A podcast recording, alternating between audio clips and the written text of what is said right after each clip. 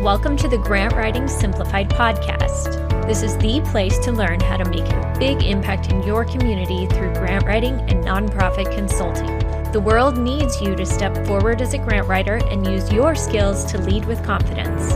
I'm Teresa Huff, former special ed teacher turned grant writer and nonprofit strategist. In my 20 years of freelancing, I've helped nonprofits triple their funding and exponentially increase their reach.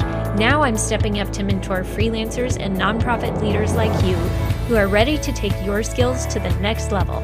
It's time to get intentional about your vision so you can create lasting change in your community. Learn the skills and strategies you need to become the grant writer the world needs. Let's do this. Hey, friends, welcome back. Lately, we have been covering some great topics around building your grant writing business.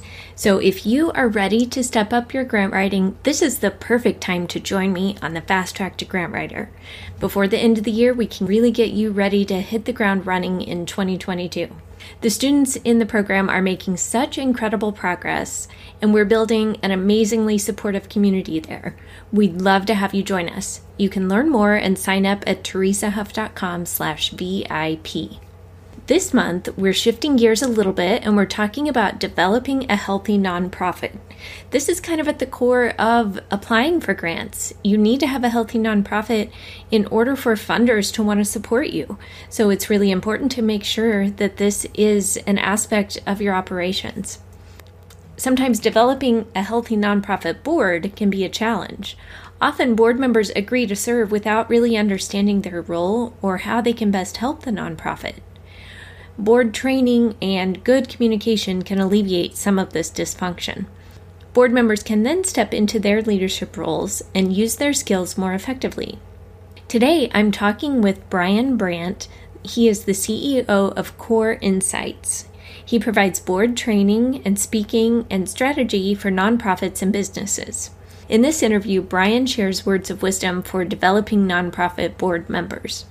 Brian has co authored the book The Ambassador's Journey, and this is a parable about nonprofit board leadership. It's a great story that goes through some of the challenges and ups and downs of developing a nonprofit and new board members as well, and how they can get involved.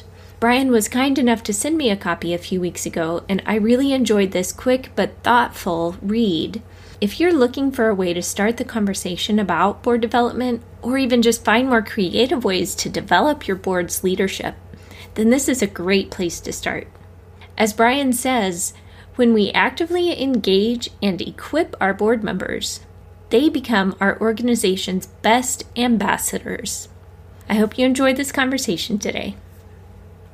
Brian, welcome to the show. It's good to have you here today and good to get to know you and your background. Tell us a random fact about yourself.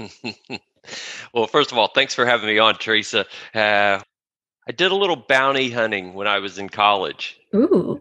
How's that? You got to tell us more detail now. That's that's a good teaser. Well, my my brother worked for a bail bondsman, and on occasion he would call me while I was in college, and he would say, "Hey, will you will you help me find this guy?" And uh, so, in between class and playing tennis and such, I would uh, go do a little bit of research, and you know, this way before the internet, so it was mm. it was a little different back then. So you so, had to do hardcore research. That's right. Yeah. Interesting. Little, what yeah, a cool so. side gig. So if anybody yeah, listening, it, if you're looking to pick up some work, that might be a new career option. there you go. Yeah, that's funny that you throw that in with tennis and hanging out with friends and bounty hunting, you know. yeah, exactly. Quite the combination. Well, that's a fun background. So tell us a little bit about your more recent background of your journey and how you got into nonprofit work.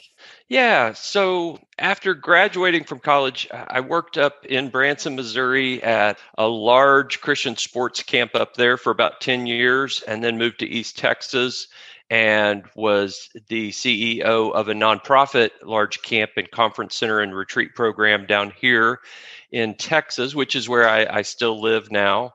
Uh, along the way, I got a master's in global leadership and really started it was during that process of getting my master's and going through a community leadership program called leadership tyler that i really determined that kind of between my master's work and the 15 years of leadership experience, I, I wanted to take that to others and I wanted to to start my own firm and then come alongside others who are accomplishing great missions and helping them. And so since then, I've worked at a, a nonprofit, but I also have consulted with, coached, trained, uh, and then now written a book that is focused on nonprofits. And I serve on several boards uh, still today. You know, that's it's interesting you mentioned that at the end of serving on boards because it wasn't until I did that that I got a whole different perspective of nonprofits and how they operate and some of the challenges. Doing the grant writing and consulting was one thing, but actually being in the trenches as a board member was a whole different perspective. So I think that gives you just a different level of credibility and way to relate to the nonprofits that you work with. Yeah, you know, at this point, I've probably served on the boards of about 10 to 12 different nonprofits and been um, in some great ones and some ones that were thriving and done well and and been a part of some that were were struggling and and had to overcome quite a bit but it's uh, has served as a board chair. So that's part of why we wrote the book is because we've we've served in a lot of different roles and different aspects, and we have, to your point, Teresa, seen a lot of different avenues and sides of it. And I'm sure you've seen, like I have, that people mean well, but so often they just don't know how to help. They want to help, they love the cause, they feel strongly about it, but what do we do? How does this board run? What's our role? Is that what you find as well? Yeah, the reason I'm chuckling is because sometimes I see uh, on some forums that I'm on, I see people post, all right, I've got my 501c3 status. What do I do now? And I'm like, yeah, that probably should have been thought through a lot before you got the status. But, uh, yes. Uh, but yeah, I appreciate the heart. For sure. And that's why they started and that's so important. But yeah, I hear, I see the same thing of okay, I have my 501c3. How do I get a grant? Okay, you've got a lot of work to do before you start getting grants. so Absolutely. you're probably the same way. There's a lot of that foundation work. So tell us a little bit about that. What do you recommend in cases like that when you see those types of questions? Where would you say to even start? You know, I really do think it, it goes back to okay, you do. I mean, usually with almost every state, I believe that you know that you have to have a board to have nonprofit status, and so I would say to at that point really look as a group and really determine. You know, it doesn't have to be a super complex, but some level of a plan and a strategic plan and somewhat of a business plan for how you're going to go about it, so that you can go out and communicate with donors and participants, you know, depending upon what your cause is you're working with dogs, you don't have to go talk to a lot of dogs, but you probably need to go talk to a lot of people who care about dogs and, uh, you know, a little local community and maybe the uh, public works department and things like that. So mm-hmm. it's it really does. I think getting a plan together and having somebody look over your plan and poke holes in it and ask good questions has to happen and again preferably before you get your status because then you know there's times where i see that there's just so much overlap where realistically it probably would have been better if they didn't start a nonprofit but they just came alongside one that was already started so you know research and planning absolutely is critical i think at the early stages mm-hmm. i agree and like you said, the market research is really important because you don't want to be competing or duplicating.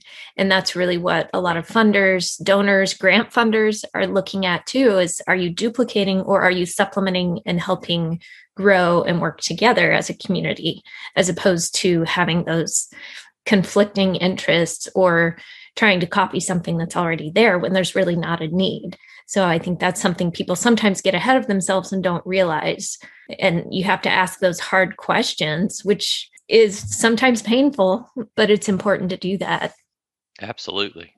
Say an organization's been around for some time, but they just haven't done a lot of board training, or the board members are just kind of like, eh, we don't really know what to do here.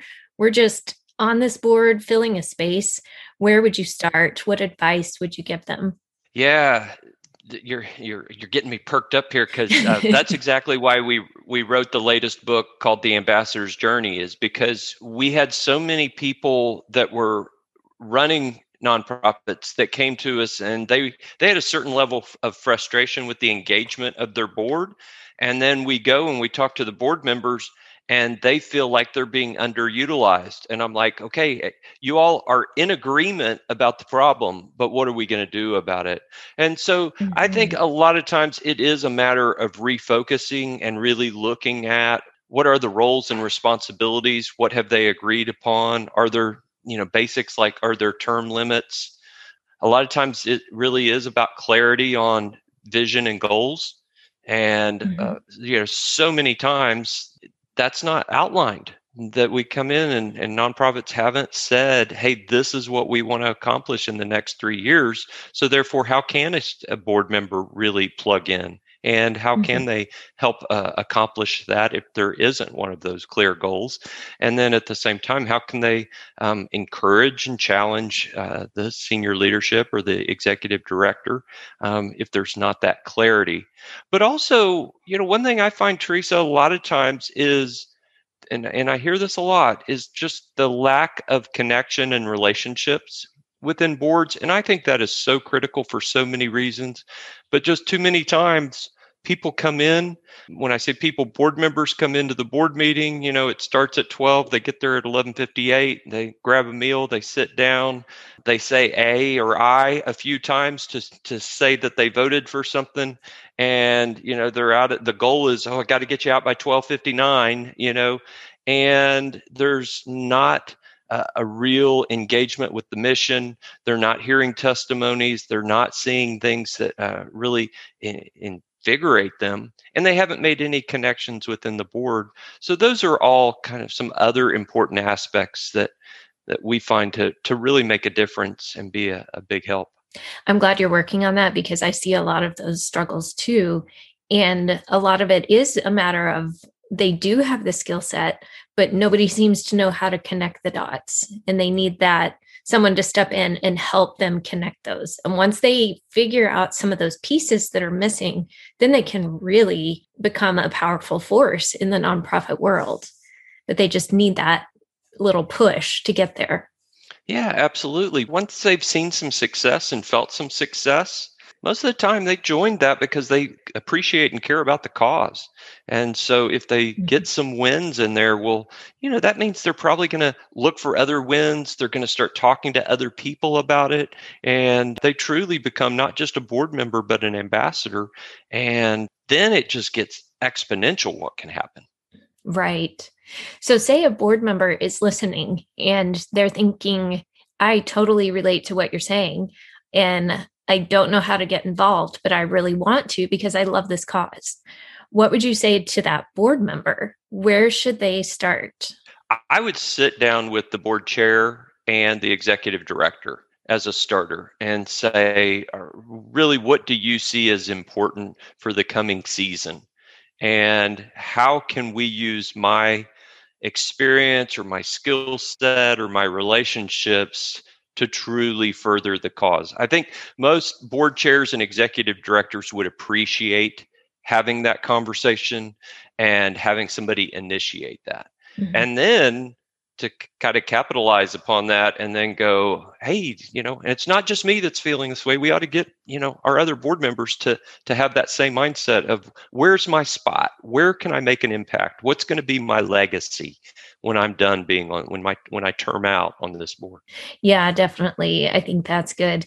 Do you ever run into resistance from board members? Like maybe some are welcoming and want training and coaching along these lines, but then others are just like, mm, no, not at all. How do you handle that? Yeah, you know, I would absolutely say yes, I have. It is pretty rare. Most of the time, I see it in instances where they really didn't get a clear picture of what the commitment was in advance. And so sometimes when executive directors tell me about, you know, frustrations they have with board members, I'm say I ask, so when you were uh, recruiting them, what did you tell them their commitment was going to be?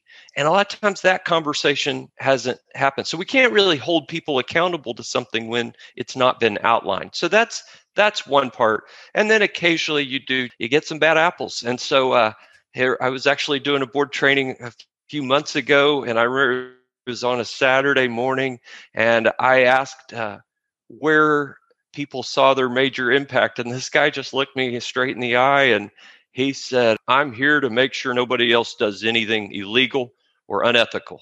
and you know then kind of crossed his arms and did that and i was like well you know aren't you a, a bundle of joy? You know but but you know he yeah, also wow uh, the police. yeah exactly he'd, he'd actually you know he just was telegraphing a lot of frustration. He he showed up late.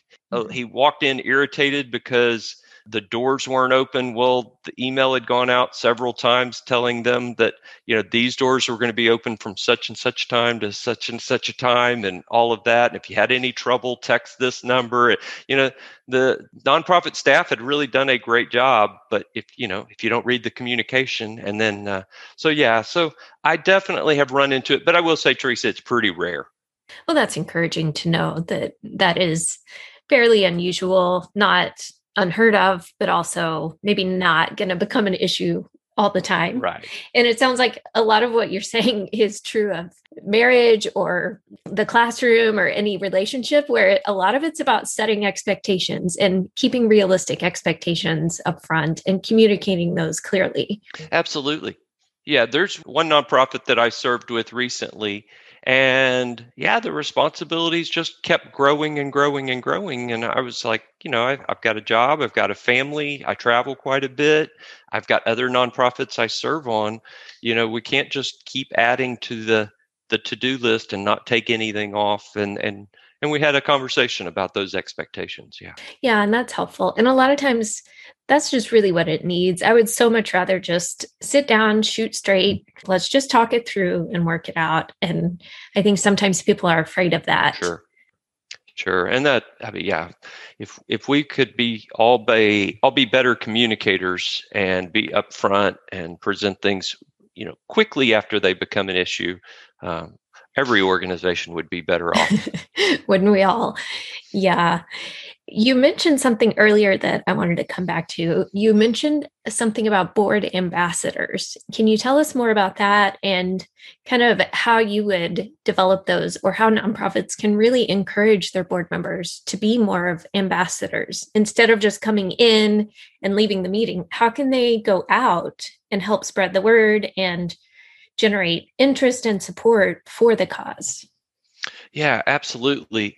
So I, I, think a lot of that starts with the very beginning, starts with recruiting and recruiting the the right people that are based on the needs and you know recruitment should be based on the strategic plan and goals of the organization for that season and all of that.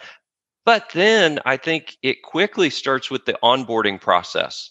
Um, I'm actually leading a webinar tomorrow on, or I guess Thursday, on onboarding, and they've titled it "Onboarding." It's so much more than orientation. And you know, one of the things that we'll talk about in that is that you know how much can a person digest? And so thinking about what do they need to know but then thinking about what's the best way to get that information to them over the course of the first few months. Um, i think mentorship is really important. So every board i'm a part of i encourage uh, them to have a mentor for all new board members and that's just somebody that can come alongside them check on them a, a, few you know weeks before a board meeting and and touch base and make sure they understand sit next to them so that they can ask questions at board meetings and things like that. I think that's part of the process. But then too teresa a lot of it is equipping our board members making sure that they know the information. They understand what the root is of the issue that we're trying to to solve. Um, understanding some different ways to communicate you know whether it be uh, back of a napkin over uh, a lunch or whether it be uh, giving them a powerpoint presentation or you know some some simple brochures but equipping them. And then sometimes what we've done is actually help them grow their skills in communication. So, do a little public speaking workshop for our board members and making sure that we get the things that they'll practice during that session. Those are actually uh, data points for the organization and talking points. And a lot of times too it's bringing people in to give testimonials so that they hear those stories and they can share those stories. Um, at, with one group where some of the data was really important we actually sent them a pdf of a uh, of some information during the board meeting and then we encouraged them to open it up right then on their phone and uh, and save it do a screenshot and save it um, we had to give a little bit of tutorial for some of the people in the room on how to do the screenshot but you know we said hey that's going to be right in there with all the pictures of your grandkids and so you can just flip through when you're having that conversation and so it really is helping them to have the opportunities and have the skills but then also to have the information and the stories to be spokespeople and to be ambassadors. But also sometimes it's asking them based on uh, based on their relationships or their industry you know like right now there's one that we've got a construction project. And so one of the gentlemen on our board we're asking him hey is this something you can get together with some of your suppliers and, and vendors and talk about this with them or bring them over and just us do a little presentation about that? And so, so sometimes it's really more about finding your niche as well I like that. And that's something I work with my clients on too. And I'm glad that you alluded to this because it sounds like you are kind of the same way, where I would much rather help the board members figure out what's your personality, your skill set, your network, and let's figure out how you can serve using those, as opposed to saying, okay, every board member has to call 10 potential donors and ask for money. Right. Nine out of 10 board members are not going to do that because that feels icky. They're not going to call a bunch of strangers. it's just not going to happen. But it, it'll be so much more successful if you can say, hey, can you call your suppliers? Can you talk to these people? Can you have a lunch with someone? Figuring out what's going to work for each person. One person's going to be wonderful at public speaking, another is going to be wonderful at those one on one relationships and explaining it that way. So I think you're kind of saying this too. It's much better to match up and really tap into the specific skill set of each one as opposed to just a blanket statement of everybody has to find 20 people to come to this event across the board. Right, absolutely. Yeah, at, at some of our workshops uh, we we do with boards, we'll actually pull out some of the major components of the strategic plan and we'll facilitate some discussion about what could be done, how the board could be involved, and then we'll have them make commitments. And again, just like you said, based on your skills and your network and your experience, where do you see yourself plugging into the strategic plan? And, you know, with almost everything, when it's their decision and not our decision placed on them, it, it almost always goes better, no matter who or what. For sure. Yes. And I always remind them the plan is to work for you and the organization. It's not for you to be a slave to the plan. Absolutely. So it's definitely something that they need that reminder sometimes because I think it can be intimidating. But yet, once they realize, okay, this is to actually help us and to help us focus and give us direction, then they can kind of get more in line with it and get that momentum going as a team. Definitely. Can you give any specific examples or stories of I guess, a transformation or how you've seen this process work well for a nonprofit? Yeah. You know, I, there's one organization that's just incredibly intentional. They really are good about planning. They're really good about growing skills, both of their board and of their key leaders, um, looking ahead. And we were doing one workshop where they were really looking at kind of what I was saying earlier. They that we'd already created the strategic plan, and now we were looking at implementing it. And uh, really, at one point, we were looking at the endowment process and the fundraising, and they hadn't made much progress on that that aspect in the strategic plan. And we pressed a little bit on that because this it really matched up with who they were and the kind of rapport that they have in the community and who some of their key donors are and how some of those key donors were starting to reach a pretty significant age. And so we started talking about having those endowment conversations with people and making that a regular part of their messaging.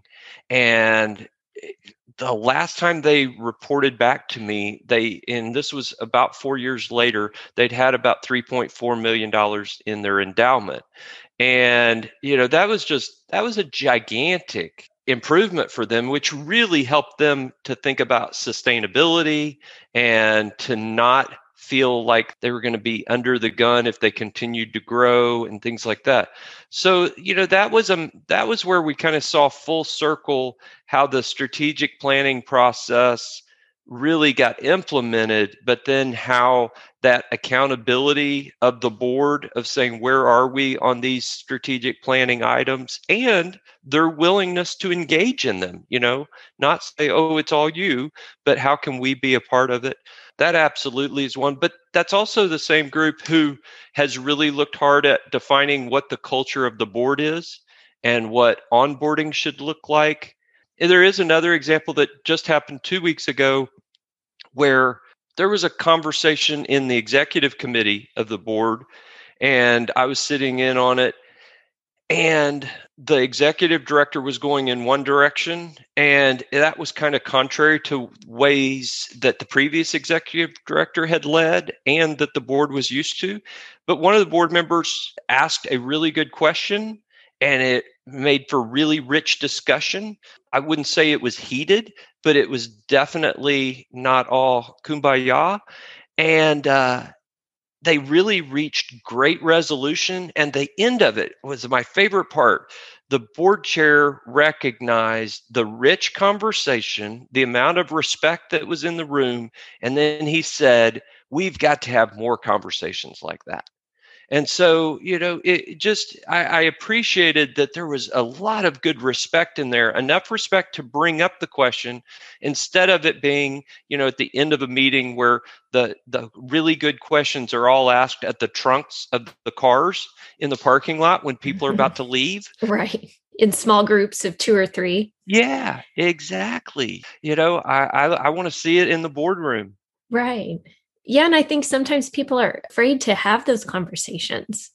And it, it's almost like they're afraid it will get heated or hurt feelings, or they don't want to step on toes when really you can do it respectfully and you can not see eye to eye, but you can discuss those perspectives. And then a lot of times that really does bring around more of a team decision because you have fleshed it out and really talked it through and decided together on what's the best way forward. Yeah. I mean, they're going to be so much stronger because of that. But it does go back to relationships that we talked about earlier. You know, things that whatever we mm-hmm. can do to foster relationships either in our board meetings or outside of our board meetings but between board members i think always pays pays dividends Mm-hmm.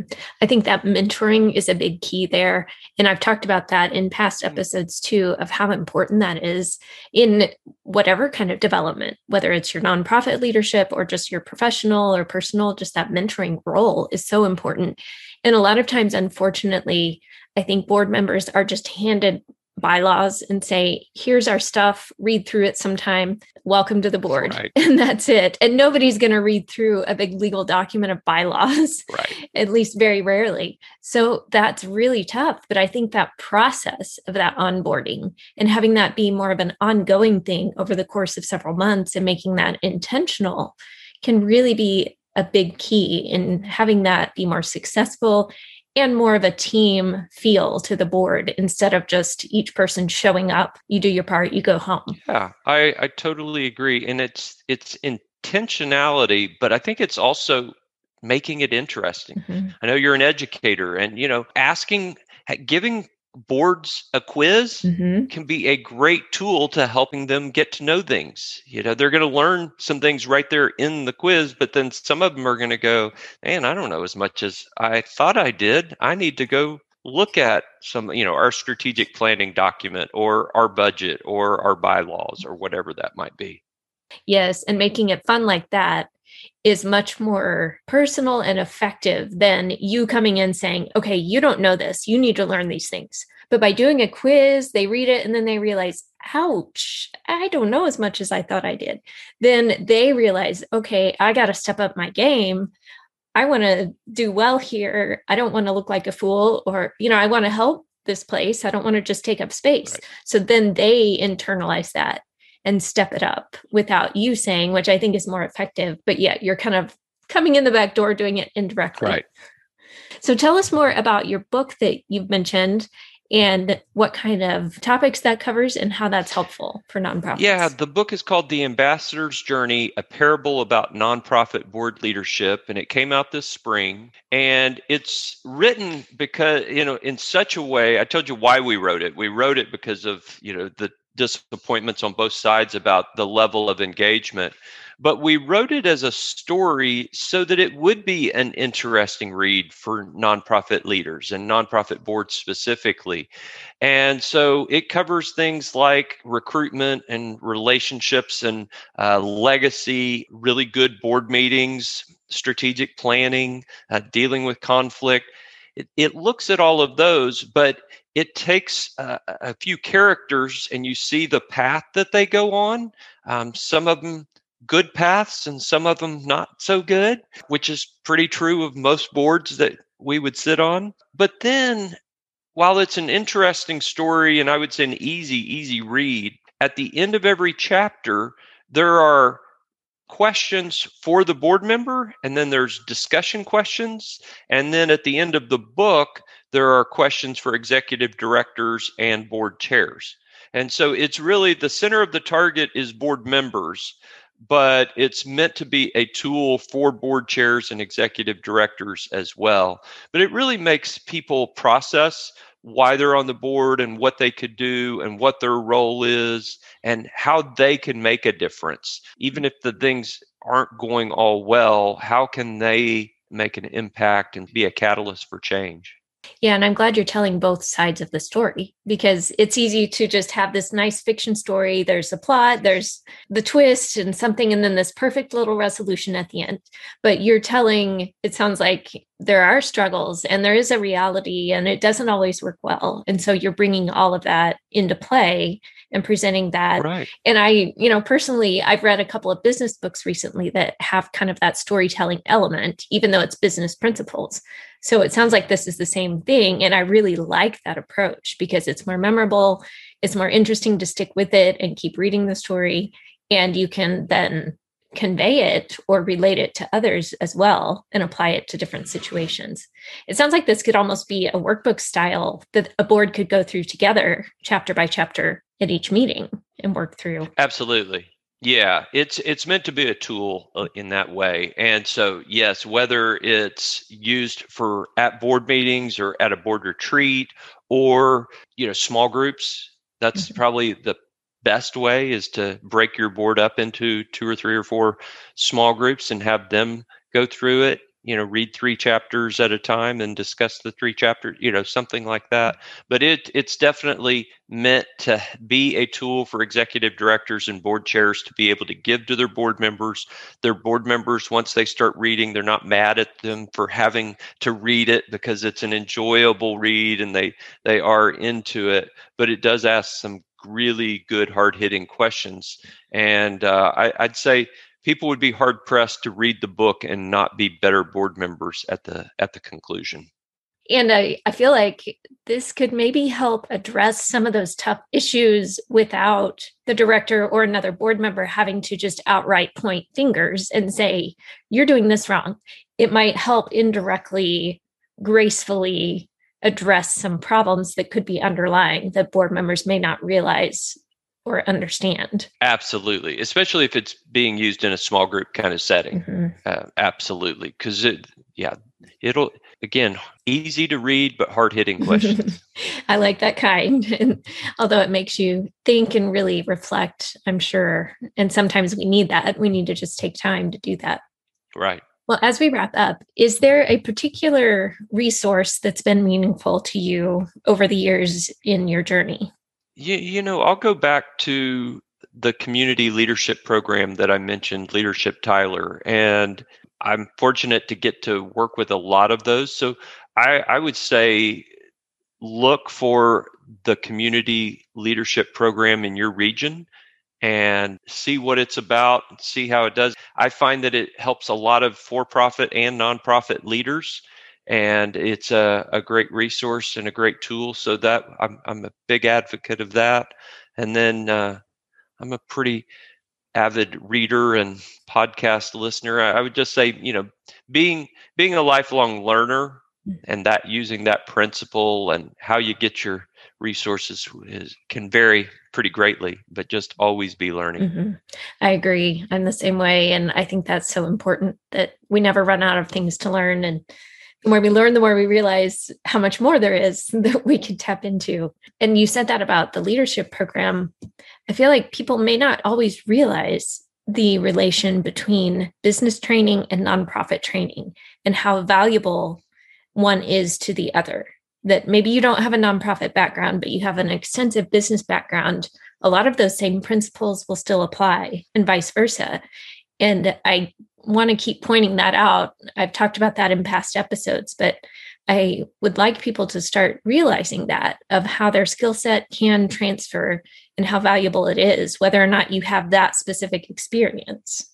Yeah. Uh, and I would just piggyback off that and say not only do they work off of each other they can help grow each other mm-hmm. i mean and that's part of what happens in this book i don't want to give too much away but you know uh, some of the characters really grow in their skills as they serve on the board and they take those skills back to the for profits that they work at mm-hmm. um, i just I, yeah and i say this in almost every training i deliver is you know if we're better if let's say i'm it's pretty common to be training in the for profit sector with employees and leadership teams and i say you know if you become a better leader today odds are you'll take those lessons and apply them at home and adjust them a little and that makes you a better leader when you come back to the workplace and then taking it into the nonprofits that you serve in and uh, those skills not only translate but they can grow and uh, increase and just become uh, just kind of a cycle of growth. Absolutely. It really does carry over and spills over into every area of our lives which is you know just a continuous growth thing. It goes back to that lifelong learning that when you do learn it really helps you in all your areas of life not just one specific thing. I agree. So where can we find you online if people want to connect or learn more about what you're doing yeah, you know, the LinkedIn page is a pretty great one, and it's Brian K. Brandt, B R I A N K Brandt. Um, or they can uh, email Brian, B R I A N, at coreinsightsleadership.com. Those are two great ways that uh, they can get in touch with me. Okay. I will put that in the notes so people can click through, and I'll be sure to link to the book as well. Okay. Thank so you. they can check that out. And I'm excited to look at that myself. Well, thank you. These were some great tips and definitely a lot of great takeaways of just how to develop leadership and the importance of that of that team approach and working with nonprofits to grow them. So, thank you for this. You bet. Thank you, Teresa. Appreciate the opportunity. All right, friends, I want to challenge you today. What is one action step you'll take away from this episode? Write it down right now or make a note in your phone before you forget. Now, we all know somebody who's involved in nonprofit work, right? Would you do me a favor right now and share this episode with a friend? Let's spread the word so that nonprofits can make a bigger impact. That's all for today, my friends. Now go change your world.